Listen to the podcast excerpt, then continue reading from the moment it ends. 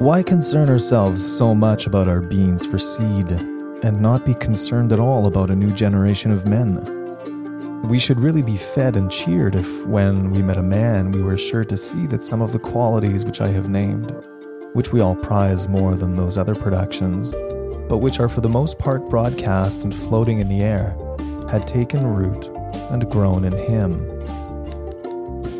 I couldn't help but think of this quote from Henry David Thoreau's Walden when I was producing this episode because in this section on seeds and gardening, Thoreau compares the seeds that we sow in gardens to the seeds of character that we sow in children.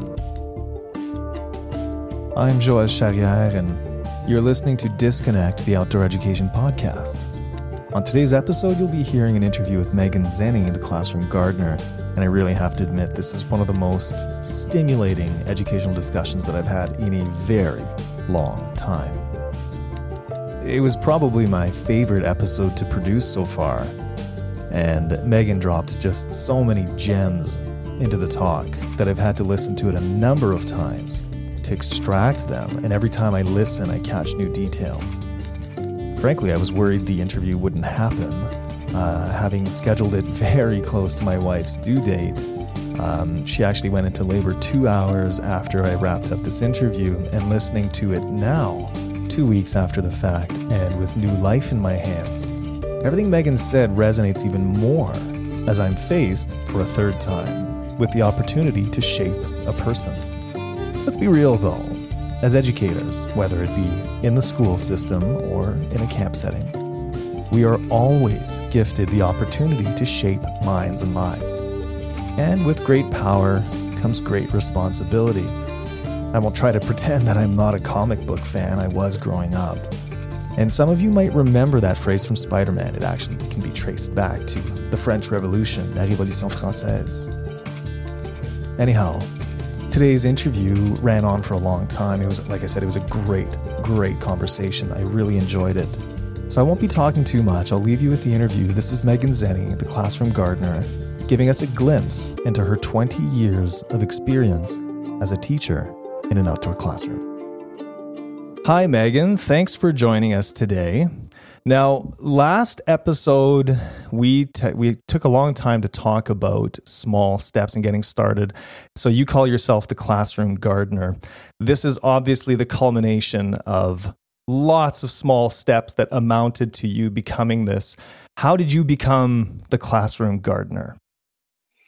Uh, so the classroom gardener is a um, a project that I work on with um, some other school garden um, enthusiasts, uh, and I had started teaching in my school garden over the years. A lot of people had been asking for some advice, some tips, some help, and then it eventually sort of emerged the blog emerged and then there were some workshops that came out of it and i don't know the classroom gardener just kind of took on its own life. So i teach now my current position is in my children's public school. I teach in their school. I gave up my enrolling position and now i teach entirely outdoors in the school garden. So when i'm outside all day and then when the children have the, their prep in the elementary schools in bc we have 55 minutes of prep for the teachers twice a week. Mm-hmm. Uh, and so when those kids are on their prep, or the teachers are on their prep, the kids come with me and we go out to the garden. So it's a nice use of prep time. And so you just, exclusively take over other classes, or do you have your own classroom? Not anymore. So I used to be an enroll for 20 years. I taught my own class of kids in the school garden, and we yeah. did a lot of work in the garden. And then um, when this prep or relief position, as it's often called, became available at the school, I just pitched to the principal. I said, "Would it be possible to just do prep in the garden?" And so, because we're on the west coast, we can be out there all year round. There's less work that we do in the garden during the sort of November, December, January periods, but yeah, uh, yeah we learn in the garden year round. Sure. And so when you had your own classroom and you say you, you taught outside the entire time? Uh, a lot of the year, yep, for sure. Did you have a we physical a space indoors that you had access to if the yes. weather got okay? I did. When I had my own class, I had a physical classroom and then we just it just was beneficial for the kids. I found that the students I was working with responded really well to being outdoors and um yeah, but now I do not actually have an indoor space. Now I'm totally yeah. 100% outdoors. Yeah. That's amazing. Yeah. okay. Anyways, I, I really wanted to talk to you about your 10 tips for teaching outside of the classroom. Uh, mm. I, am going to put a link down in the description for people who want to check out Megan's blog and her website. Uh, the 10 tips is actually taken directly from her site, but I wanted to take some time and kind of break them apart a little further with her here with us. Uh, your first tip is what is your why?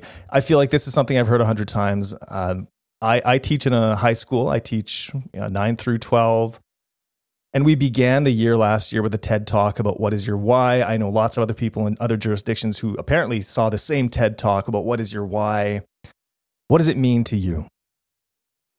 Yeah, so sometimes, depending on where teachers are teaching, um, they can bump up against resistance for taking kids and curriculum outdoors.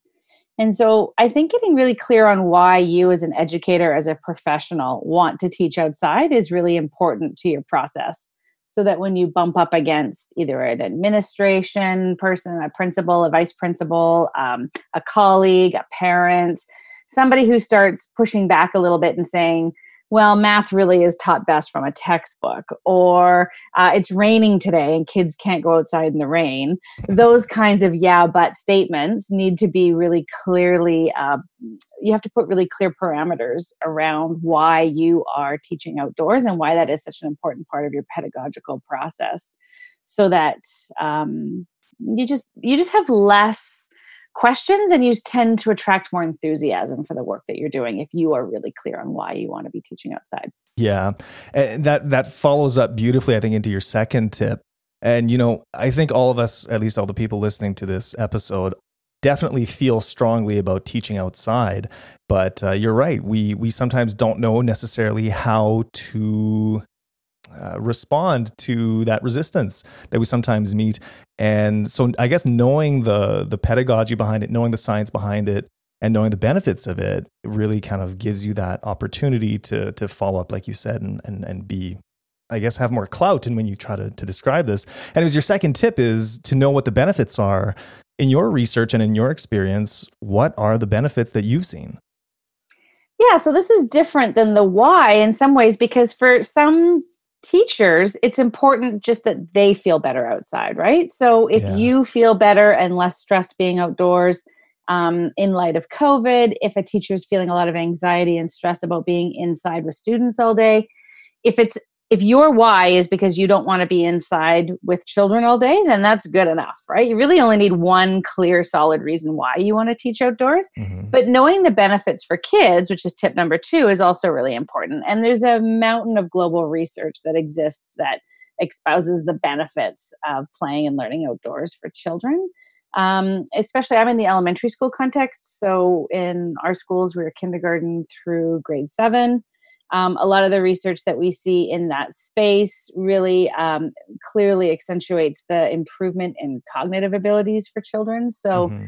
if we are teaching academic content indoors and we're teaching the same academic content outdoors, uh, children will have a more meaningful engagement and a more um, um they're better able to apply concepts that they've learned when they've learned it in a hands-on way and when they're yeah. outdoors their vocabulary is enriched that sort of whole body experiential learning um, can often lead to improved attendance at school because it transforms children's experiences and attitudes towards learning. Yeah. Um, so we have a lot of kids that tend to show an increase um, in attention to non preferred tasks when they come back inside after being outdoors um, there's a huge shift in power dynamics when you teach outside with children. So mm-hmm. that goes back to tip number one on getting clear on why. My biggest number one why for me is the improvement in relationships with students. So uh, those of us who have worked with some children who can be challenging sometimes, um, being outdoors really diffuses and uh, redefines the relationship between the adult and the student and sort of introduces a third um, teacher, which is the environment and the place where you are. So the garden or the schoolyard or the farm or wherever you're teaching the forest. Yeah. Um, that becomes um, a, a, um, an educator in that in that in that relationship. And so being outdoors, um, you know, I can go on the list. We've got, and you yeah. know, we've got reductions in obesity for children. We've got um, more equitable access to learning. So when we think about children who really struggle with making their learning visible through the written process, um, being outdoors and being able to work in a hands-on way and show their learning um, in alternative ways is really yeah. equitable and really motivating for students.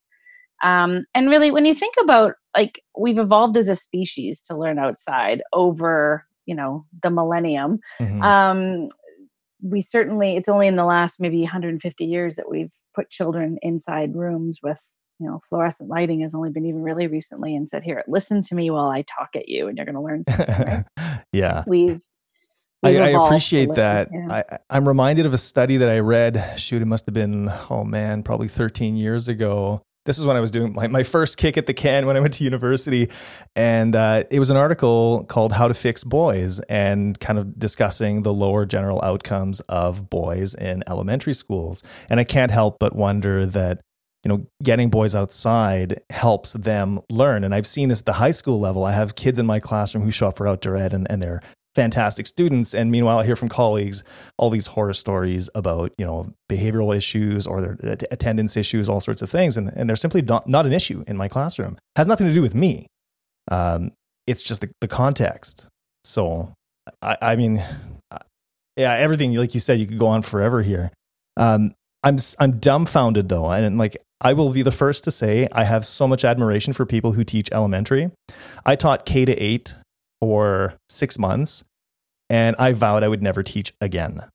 I actually left the profession for a while, and I ended up coming back to teaching later.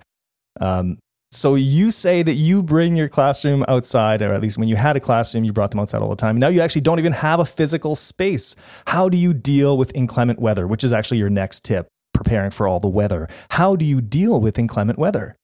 Yeah, so we're on the West Coast. So um, we don't get really cold temperatures, but we do get a lot of rain. So, being ready to go outside every day is a big part of our preparation and making sure that kids are um, ready to learn outdoors. So, um, we had to work really hard as a school to communicate to families that being outdoors was a normal part of the school day. Mm-hmm. Um, and so, recess and lunch, we over the years were able to reframe what an inside recess would be um, we have very, very few inside recess lunches or recesses at our school because yeah. simply it starts to undermine the work that we're doing if um, somebody somewhere in the school decides that it's a little bit drizzly out and we're going to have an inside recess and then i show up after recess and say okay well get dressed because we're going outside yeah. uh, and so as a school we had to make a decision that there would be no inside recess or lunch unless it was really almost becoming hazardous. Um, yeah. So if we have like thunder or lightning, we stay in. Uh, we've had coyotes on the field, we have to stay in. There's a few, I can't count on one hand every year the number of times we actually have to stay inside, but we go out every day in all the weather, even when it's raining sideways. Um, and so it, what we do is we really communicate a lot with families that the children go outside twice a day, every day, and sometimes three times a day. Yeah. And that really helps parents realize that they need to be preparing their children to go outside. It's not just a lot of teachers in elementary, you'll see them talk about like Forest Friday or Wilderness Wednesdays, and they'll have this sort of once a week kind of thing where they go outside. Mm-hmm. Um, it's really easy for families to forget that it's the day that they're going to be outside, and so they don't right. have their boots, they don't have their pants, or they don't have whatever they need. Um, so every day at school, we go outside. And period. so this this sounds like it was a school wide initiative then. Uh, it eventually became that. Yeah, it started just with my group, and then we sort of made it more of a full school. When I was teaching just my own class, um, it wasn't a full school program. Um, but then when I took the prep position, most of the children at some point have been through the program. And so mm-hmm. working with the entire school community to sort of shift that idea of being outdoors is a normal part of the school day uh, definitely is a whole school process that took a lot of years a lot of relationship building a lot of communication with our admin and our mm-hmm. parents and you know even with colleagues because the truth is it's the adults that don't want to do recess duty in the rain right it's 100%. not the kids kids are, kids are super happy to go like jump in puddles right they don't yeah. care uh, it's the adults that don't want to go out on duty in the recess you know in the rain right so yeah Okay, so I, am going to just kind of veer off here. We've been talking about your tips. We'll get back to your tips, but I'm curious about the garden. What is this garden? Like, do you guys provide food for anybody from this garden, or is it just kind of like uh, perennials, annuals, flowers? Like, what are we talking about here? all of that. So um, it's pretty large. We it fluctuates year to year. Some years we sort of take out certain beds, and this year with COVID, we pulled out a number of beds and just made big pumpkin fields um, yeah. because we weren't. We had to change our planting plans because in March we weren't coming back after spring break, and at that time we didn't know if we'd even be back in June, which mm-hmm. it turned out we were. We came back to school in June, mm-hmm. um, and in the end, I was teaching our students. We had. Um, our complex and vulnerable learners were offered positions in the school in April and May. And so we had um, about 15 or 16 kids that we were working with every day at the school. So mm-hmm. I ended up working through April, May, and June. But at the time when we were making planting decisions, we were there was a lot of uncertainty. So uh, we do plant food. Uh, we usually plant more than we did this year, but um, because of all the uncertainty, we sort of stuck with crops that would be ready to harvest in the fall. So we're going to have a mm-hmm. nice big bumper crop of squash this year. Lots oh, beautiful. Um, and we've got some corn in there, and we planted some of our space tomatoes. That's a whole other blog post. You can read all about our space yeah. tomatoes because uh, they're harvested in September. Um, yeah, so we have to be really strategic about what we're planting and when so that we can be harvesting it in September. Mm-hmm. Uh, we have lots of other perennial crops that we harvest throughout the school year. So, for example, rhubarb is harvested during the school year, mm-hmm. and we grow a lot of asparagus, which is also harvested during the school year. Um, we have grapes that are harvested in the, in the fall. We have apples that are harvested in the fall. Um, we have figs that are harvested in the fall. So oh. we just try to look for uh, perennial crops that we can continue to harvest from year over year. And then we sort of fill in with our annuals. Like we plant a lot of peas and a lot of carrots. And mm-hmm. we usually plant a lot of potatoes. We didn't do potatoes this year, um, usually because we harvest those at the end of June. Yeah. Um, we planted garlic. We just harvested that last week. We went Ooh, in and delicious. all the kids and plant harvested that because we plant that in the fall. That went in in October. Mm-hmm. Um, so yeah, it's like a little small farm, and then we have That's a incredible. pollinator garden. We have quite a large pollinator garden actually, where we um, attract all of our different bumblebee species and butterflies, and we're part of the David Suzuki Butterfly Way. So oh, cool. I've got blog posts on all that too. You can read all about that if you want on the website. Yeah, yeah. So how big is this yeah. garden? Like by the sounds of it, you're running a full farm here. it's about 30 garden beds. Um, wow. So, and then we have a large play area as well. I'd say, oh, I'm terrible. I, you know, I've never actually fully measured it. I'd say it's probably half an acre maybe. Wow. It's pretty big. Yeah. No kidding. That's yeah. huge. That's yeah. uh that's about half of our entire schoolyard and I would never be allowed to do anything like that because half of that well, the other half of that schoolyard would be the other half of the football field. Forget about that. Anyways, back to your tips. Your next one is about inverting your planning. And this one, to be oh, honest, yeah. I didn't even understand just the like the topic, the invert your planning. I had to read through it to, to fully understand it. Can you explain what you mean here by inverting your planning? Yeah. So when you invert your planning, what it means is when when elementary school teachers sit down to do their planning for the week or the next day or whatever they're planning for, um, my tip to them is to ask themselves, what about this lesson has to be done inside? And so, unless you're using some really sensitive, uh, you know, technical equipment, um, chances are pretty good that whatever you're planning to do, you can just do it outside. And so, for a lot of teachers, that's a really good entry into starting to teach outdoors and that transition to where learning happens and thinking about other places. So, if a teacher is doing a read aloud, for example, that's really easily done outside. Um, if you are going to be doing some art, for example, art is amazing outdoors because then the mess stays outside, right? You mm-hmm. don't have mm-hmm. all the glue and the glitter and all the other stuff to clean up inside your classroom. You leave it outside. Um, there's lots of ways that we can just sort of invert our planning because a lot of teachers start to struggle in teaching outdoors when they say, Well, I don't really know what to do when I'm outside. Like they worry about I don't call it outdoor education what I do. I call it the outdoor classroom because yes. a lot of teachers hear outdoor education and they think, oh, I went to camp and it was cold and it was wet and I didn't know how to tie a knot and I don't. Yeah, I don't yeah. Actually, and BC is one of the few provinces that has like a full outdoor education curriculum. I'm quite familiar with it. it it's kind of yeah. So we don't. I mean, we do some of that. We do touch on some of those skills, but for the most part, we are teaching math and science and literacy and um, art and ADST skills and all of the um, curricular big ideas and, and those core and curricular competencies. We are mm-hmm. teaching those, but we're doing it outside. Um, and so when a teacher sits down to say, Well, I want to take these kids outside, but I don't know what to do, they tend to get stumped. And so for beginner teachers who are just transitioning to teaching outdoors, I say, just do what you were going to do inside and just try and do it outside. And you'll notice that once you start doing that, you become more confident, more capable at making decisions, become more confident. Um, and then everything else sort of emerges from that. Yeah. So uh, this is one that I've already kind of spoken about a little bit on the podcast. And this is one that for me always seemed like a, a really easy transition into kind of taking that first step into bringing a class outside. You know, I think math for some people is a little bit less obvious, but in terms of writing skills, you discuss nature journals uh, as kind of a, a, way to include writing skills in ELA and such things into like an outdoor classroom. How do you suggest using nature journals? Because you also caution teachers about using them or, or certain kind of things about nature journals that could become a barrier. Yeah, so we use nature journals for observations and for writing down their wonders that they want to research later. Um, a lot of children enjoy quiet sketching. Um, so it's a great transition tool for teaching to the outdoor classroom because a lot of teachers feel like they need some kind of paper and pencil in order mm-hmm. to legitimize the learning that they're doing outdoors. Um, so I do recommend them. We do use them. We use them with clipboards, um, and they're always available to students but uh, over the years i would say i use them i use them less and less every year. And this last mm-hmm. year i don't think we use them at all. Um, and the biggest reason i caution people about them particularly with young children is that for children for whom writing is a barrier inside the classroom that written output is going to continue to be a barrier outside the classroom.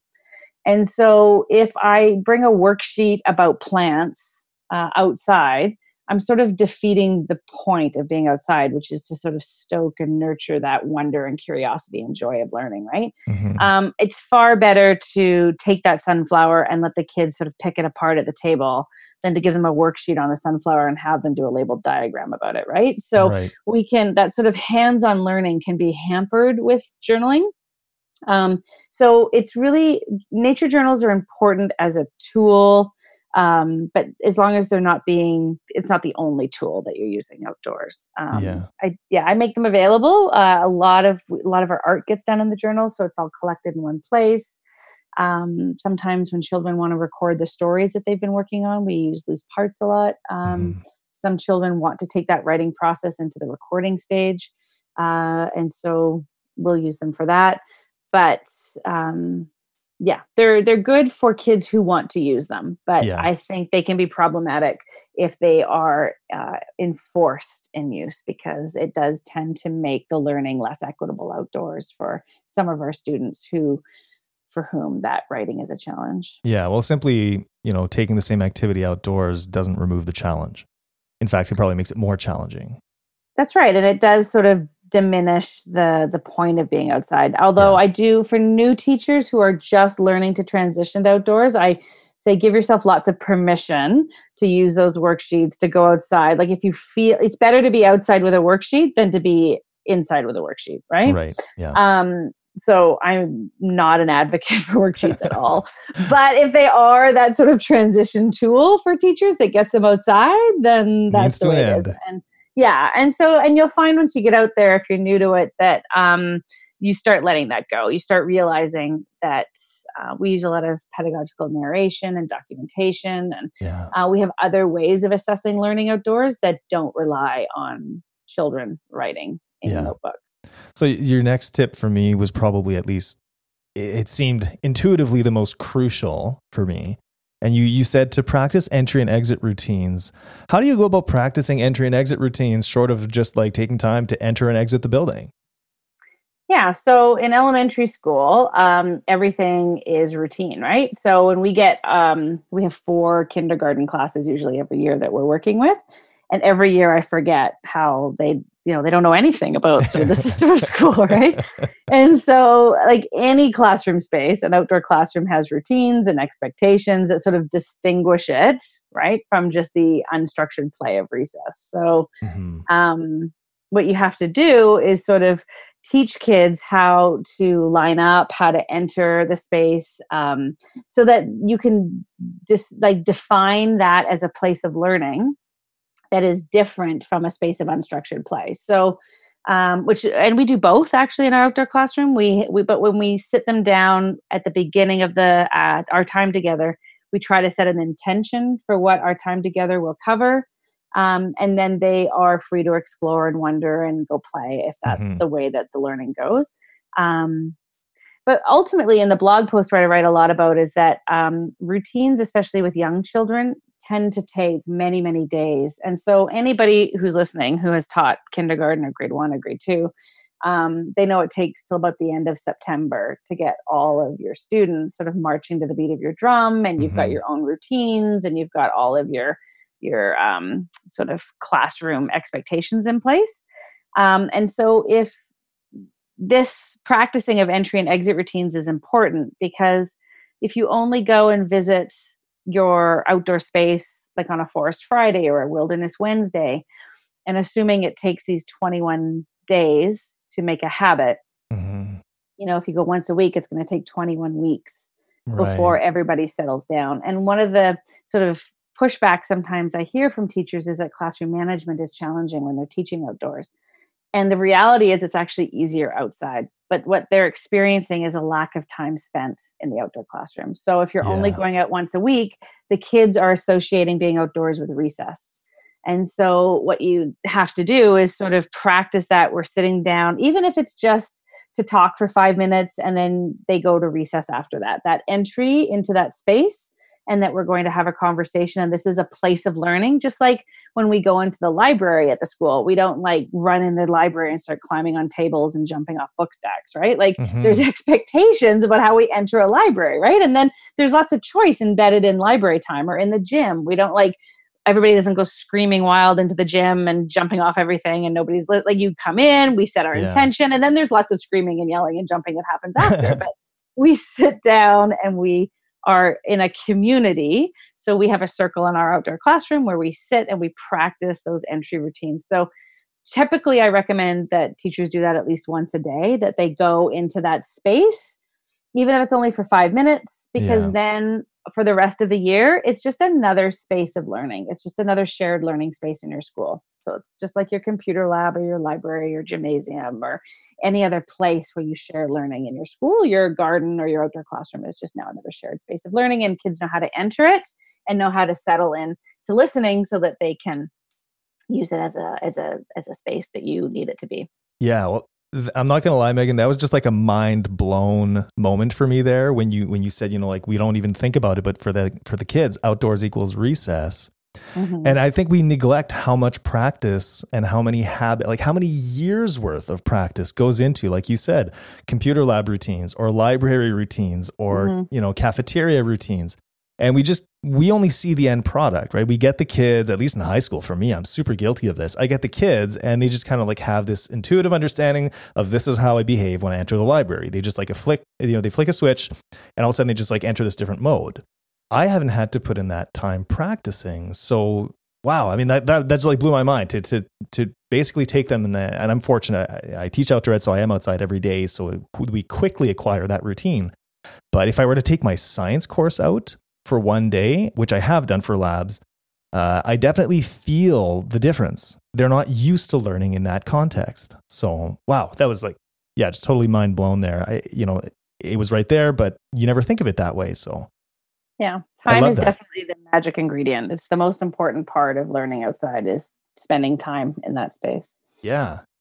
Now, you talk about reallocating field trip funds. And now this one I'm going to ask you to explain because like my program is particular. We charge kids a certain amount for field trips and like I literally cannot charge kids a penny for anything that isn't being used for specifically a field trip. Now, I understand that this is going to be different for different school divisions, different jurisdictions, but you talk about reallocating field trip funds. How has this worked for you? Yeah, so often um, a teacher will plan maybe two or three field trips throughout the school year.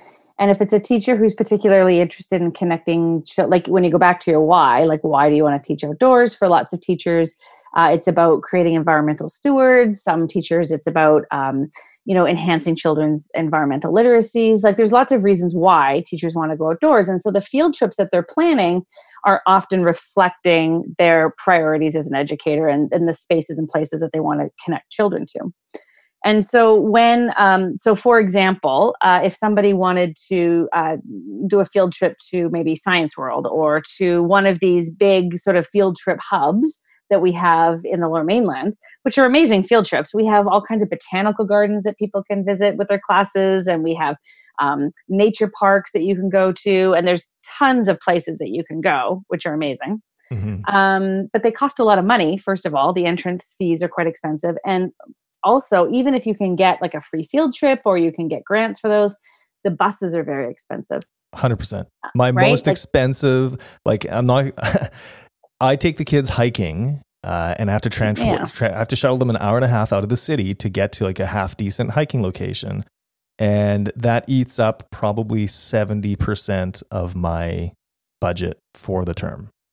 Yeah. Massive. And so secondary is different than elementary. Like with secondary students, I think there's a greater threshold to justify that kind of going out into the world. Mm-hmm. But with young children, and I'm talking kindergarten to grade four or five, um, I really think that if we reallocate the way that we spend our field trip funds and put them into bettering our school gardens or bettering our schoolyards mm-hmm. so that mm-hmm. we can connect children to place that is local, mm-hmm. um, we tend to attach children to place more readily when that remember we talked about that magic elixir of time right so when children go on a one-off field trip to a place that they will probably never go again it's like a distant memory and you've spent maybe two or three hundred dollars of your classroom money mm-hmm. on a field trip that kids might write a paragraph about later or a couple of sentences or it'll be like they totally forgot about it.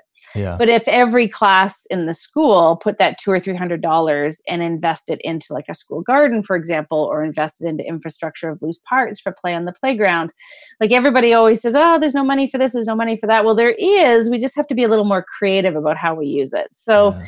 Um, that reallocation of field trip funds can go a long way uh, in terms of buying tarps and buying go bags and buying like a wagon to carry your supplies or build a shed or buy those clipboards for your nature journals or even you know going back to my tip about uh, preparing for all weather learning.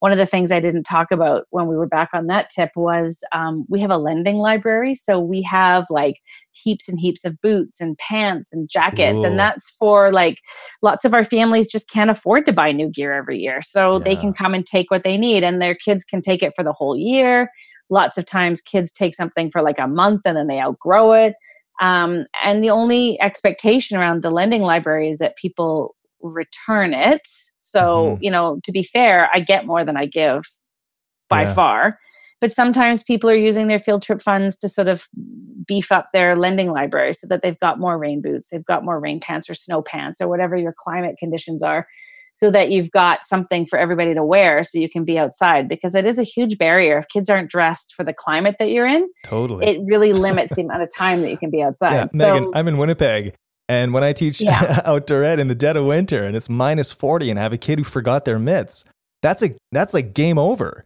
It's yeah, not even like oh tough it out. No. no no no no. we're talking about losing fingers here. Yeah so yeah. that's a that's a huge component of, of being able to, to do that. I find this tip super interesting, especially now because nobody knows what school is going to look like in the fall.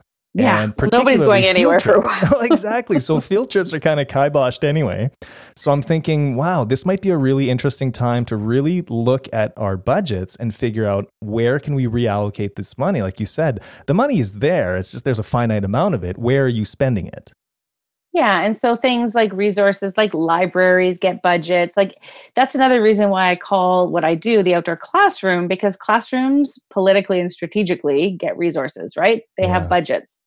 Um, and so we get an allocated fund every year to spend on, you know, our classroom space. It is a classroom. So it's just re just thinking about like attending all those budget meetings and you know working those relationships and making sure that your needs aren't being forgotten and i think it's particularly um, important going forward in a post covid world that we are paying attention to our outdoor spaces so that mm-hmm. everybody feels comfortable learning outdoors because i think it's it's going to be many many years before Uh, even if we go back to what school used to look like, right? So, yeah. and in some ways, it would be a shame if it did, right? Like if right. you don't take yeah. the opportunity to make changes and to reevaluate, then I right. think it's an opportunity lost. So yeah. you you talk about embracing an emergent curriculum. This is new, perhaps jargon for me. I don't know exactly what the emergent curriculum is. Do you mind kind of enlightening me? so it just simply means that as an educator, you're open to facilitating learning that's responsive to your students' interests. So if, for example, um, I can talk about examples of it. Like a child might turn over a log outside, and mm-hmm. underneath the log, there might be a nice little cache of slug eggs. So in my day plan, I did not plan to turn to talk about the life cycle of slugs, right? Mm-hmm. That wasn't in my day plan for the day. But we've turned over a log and here we are. We have a really rich teachable moment um, to discuss the life cycle of slugs, right?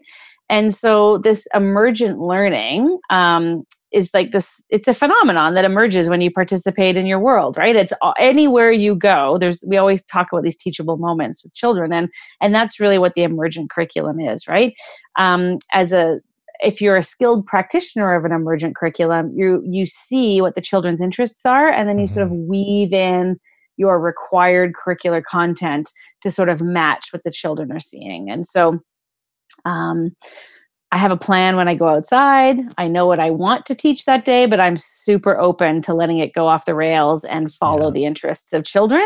And then it's interesting because at the end of the term, like we will, um, there's two of us actually that teach outdoor at my school now. So we will provide comments for teachers to put in their report cards around the learning that's happened in the outdoor classroom. Mm-hmm. And when we do that and we go through what our short and long term long range plans were for the term, we realized we actually taught, not only did we teach everything we thought we were going to teach, but we taught so much more. And we have so much yeah. more to report on because we're really just open to the um, sort of more than human world, allowing um, that learning to emerge and not us being the sole purveyors of knowledge, right? Like the land, right. the plants, the insects, all that biodiversity in our schoolyard and our garden has something to teach. And so we're really open to just stepping back and letting that learning happen and letting kids really become curious and joyful in their learning. And that's what an emergent curriculum is. Yeah, I think that a lot of that comes with, like you said, confidence, right? Maybe start with a nature journal, but understand that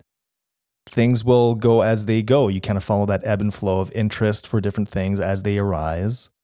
Um, and I think it really leads beautifully into what is your 10th tip on the list. Now, granted, I did skip one, which I'll go back to. But your, your 10th tip is to trust your students. And I think this is so difficult for a lot of teachers, uh, let alone out of the classroom, but in the classroom even, to kind of let go of some of that power, some of that um, authority, maybe. Um, how, how do you, how do you, I mean, I, I, I know this. I'm in my, I guess, arguably 10th year of teaching now, and a lot of it comes with experience. But for a new teacher, somebody who just wants to get outside, how do you tell them to trust their students? Yeah, so I think I mean relationships are everything in teaching, right? Um, and when you're outside, you've got other relationships to manage. You've got relationships with your climate and relationships with the we talked about that biodiversity of life. You've got like we've got mm-hmm. coyotes and we've got slugs and we've got you know eagles flying overhead. We've got all these sort of things happening. Um, and so just trusting that students are going to be reasonable in that space rather than giving a lot of sort of draconian rules before you go outdoors about what you don't want to see, sort of co creating this list of um, behaviors that we do want to see, right? And yeah. what's going to allow this to happen. And I think if we like i think if a teacher sits down with kids and says look this is important to me that we go outside and these are the reasons why i want to go outside getting clear on your why and this is why it's good for you and explaining that to kids and then like talking about what you need as a teacher to feel safe taking them outdoors um, most kids I, I mean, in 22 years I've been teaching, I can count on one hand the number of kids where it really hasn't been a better place for them being outdoors. Yeah. 99% of the kids I've taught over decades really do not only better outdoors, they thrive outdoors in terms of their social emotional learning, their academic and cognitive abilities. Everything about being outdoors is better. And so um, there's very, very few exceptions to that, even though there are some exceptions, and we, we could talk about those. But um, telling kids what you need to feel safe outside and mm-hmm. then trusting that they are going to make decent decisions that allow that learning to continue. Um, Yeah. and do you starting mind? small. Do you mind elaborating on a little bit of those exceptions because you've been at this twice as long as I have, and I want to know, uh, you know, when you have one of those exceptions, one of those cases where it really doesn't work, how have you managed that? Yeah, so we've had students that would be um, um, on a spectrum, and for them being in the openness, the wide open space of the garden, which is you Mhm. know like a small farm space, it's too uh, open. There's not enough um, structure. It's too unpredictable. So for some of our students that need really clear, predictable. Um, want to know what's happening first, then next, finally, they need that sort of social story and structure. Um, that space has been really hard for them to thrive and adapt in. So for those kids, what we ended up doing was we renovated. We had a courtyard in our school that was nice and tight. It had, you know, four walls with doors, um, and we renovated that to sort of replicate. We put the log circle in there, like we had in the outdoor classroom. We have some small little planters in there, um, and so with those children, sometimes we'll go into that space, which is still outdoors. It's still open air, um, but it feels it feels safer for some of those kids to not be so um, the the the wideness of it is a little overwhelming for some kids, um, and that's okay. So we have these these courtyard space that we can use. Um, like I said, in all my years, I can count on one hand the number of kids that have really, and sometimes that's not always that case. It just might be this week, it might be this month that Yeah. they're feeling a little overwhelmed in that space. So we're going to go into the courtyard for the next few weeks and work in there and learn in there um, and just sort of respond to what that child needs. Um, sometimes we have very young children that will run, right? Because they're Mhm. very overwhelmed and they will just they they're runners. So until we've got that that sort of relationship in place where they can trust that this is a safe place, that this is interesting for them, um, and we can trust that they're not going to go running down the road into traffic. Um, sometimes the courtyard is, and so having those alternate spaces that are a little more confined can be helpful. Yeah. Just to Um, put it starting perspective small. here, do Yeah. you have like what's your ratios? Like what's your ratio of teacher to students? It's me with um, anywhere from 18 to 27 students. Okay. So just for the listeners to understand kind of what the the ratio is here because I Usually, think that, if that you helps. have a child, if you have a child that's has any sort of um, um, significant learning challenges or differences, they'll come with some sort of um, assistance. There'll Yeah. usually be another adult with them, so that does make things easier Okay. um, in terms of safety for the group, right? Because if I'm going out with a lot of kindergartens, if I'm going out with 18 or 24 and five year olds for the first time, Mhm. um, there's a lot of like routines and ritual and how do we enter the space and how do we it's well, anybody who's taught kindergarten knows it's just it takes a month just to get them to sit down right it takes a long time to get them to the place where now we're ready to read a story and now we're ready to do something right Yeah, you're. You're bringing back this old trauma of when I taught kindergarten phys ed and trying to get them to sit around the circle in the middle of the gym.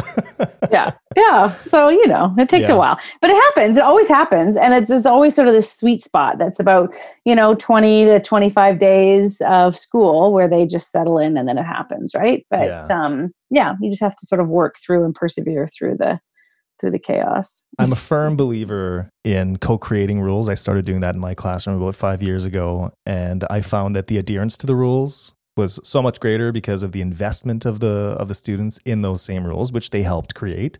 yeah And um, you know, like I, I've never once been let down even by the rules that they come up with. In fact, more often than not, they're stricter than I would be.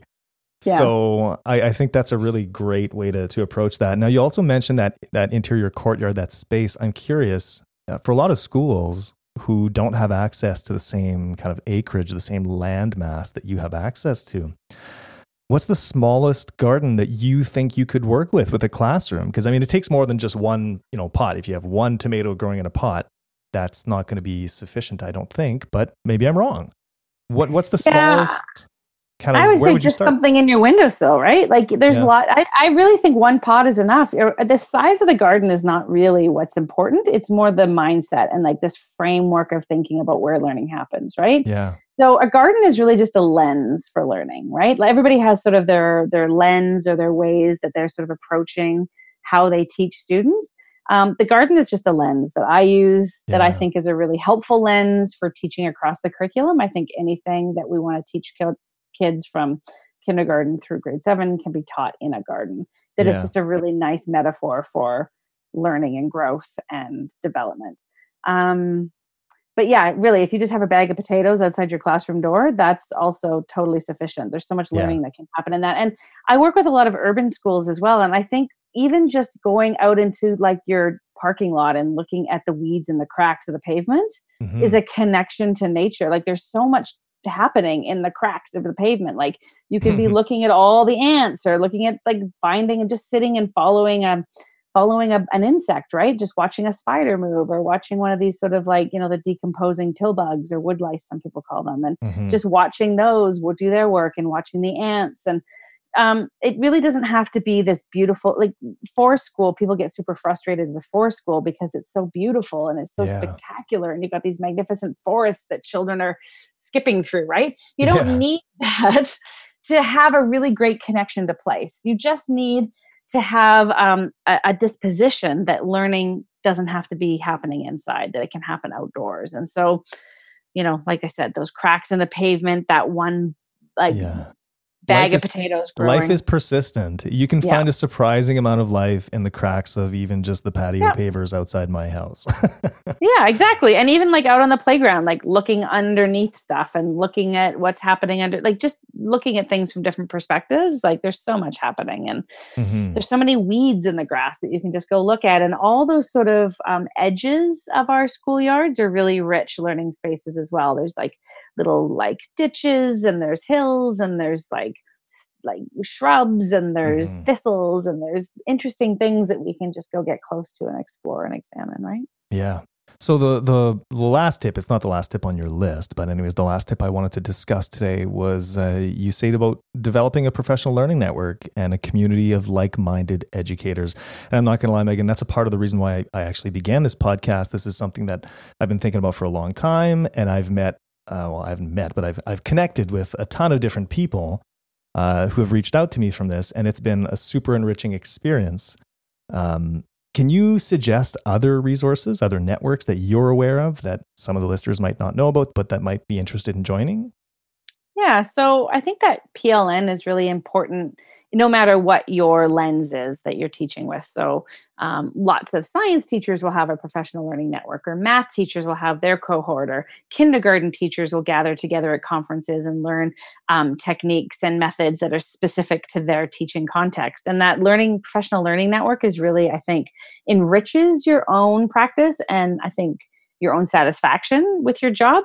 Um, but it, it, when you're teaching outdoors because sometimes there can be like uh, for a lot of years i have to tell you everybody thought i was the crazy lady that taught in the rain right?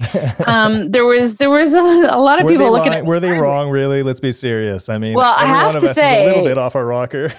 Yeah but like post covid even like the my biggest critics are now sort of like oh actually maybe uh, we will go teach outside right? So you know i you know there's it's good. Teaching outside is good, but it's good to be surrounded by people who can understand the same sort of barriers and challenges, and you can work through some of those together.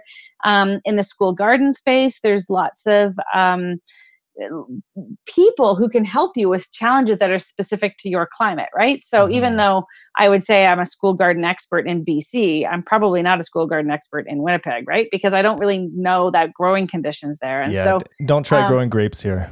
Yeah, right. so there's going to be some nuances that you want to talk to the people who you want to talk to your elders, you want to talk to your local experts, right? Yeah. And connect with those people that know about the land and know what grows there.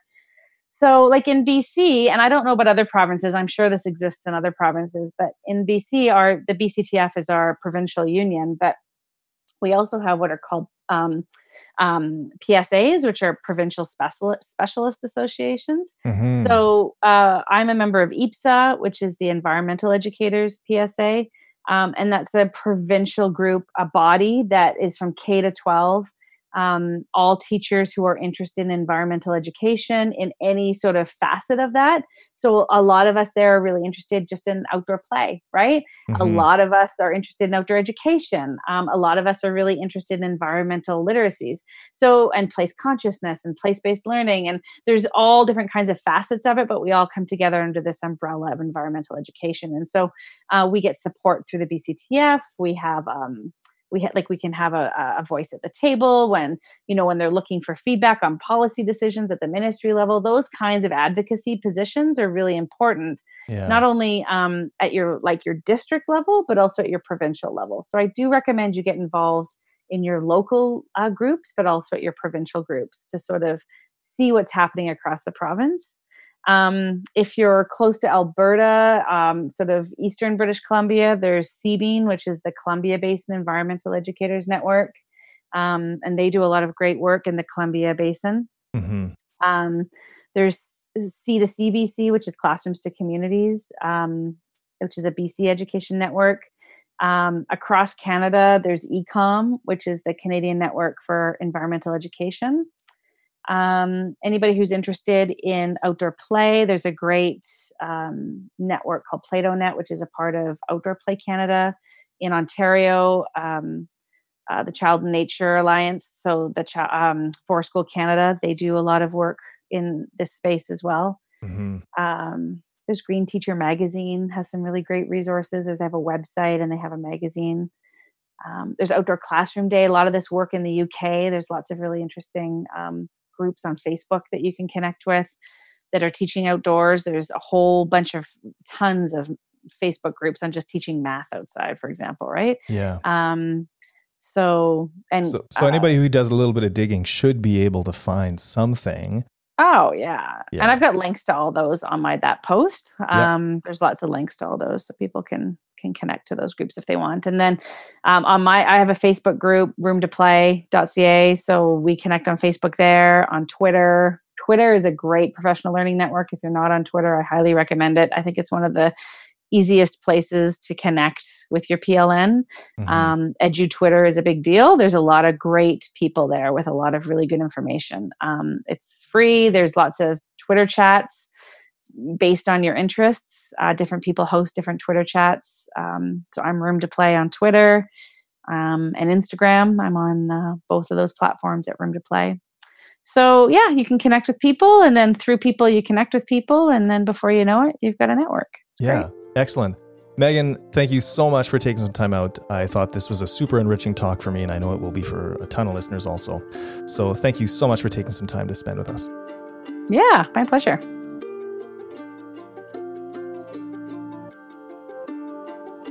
Following the interview, I discovered while digging around on the web that you can certify a home, community, or school garden as a certified wildlife habitat with the National Wildlife Federation or the Canadian Wildlife Federation.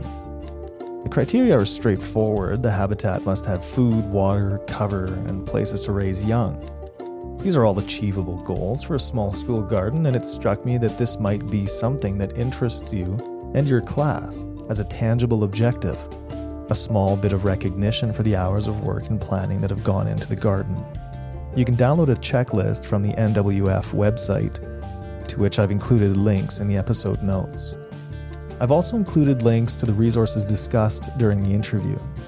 I understand that this was a longer than normal episode, but the discussion was just so stimulating. Uh, I, I couldn't cut it short, and I'm really hoping that you enjoyed and that you got a lot out of the discussion. You may have to listen to it more than once over, as I did, to kind of pick out the gems that Megan dropped. But um, I just felt that it was such a great interview, I couldn't cut anything out of it. That being said, I'm also very thankful for the time that you have given me uh, in, in listening to this interview. So thanks for listening to Disconnect, the Outdoor Education Podcast. Help me continue producing these episodes by subscribing and telling a friend about the show. If you know someone doing something noteworthy, or if you want to share a personal story, I would truly love to hear about it. I can be reached at disconnectpodcast at protonmail.com.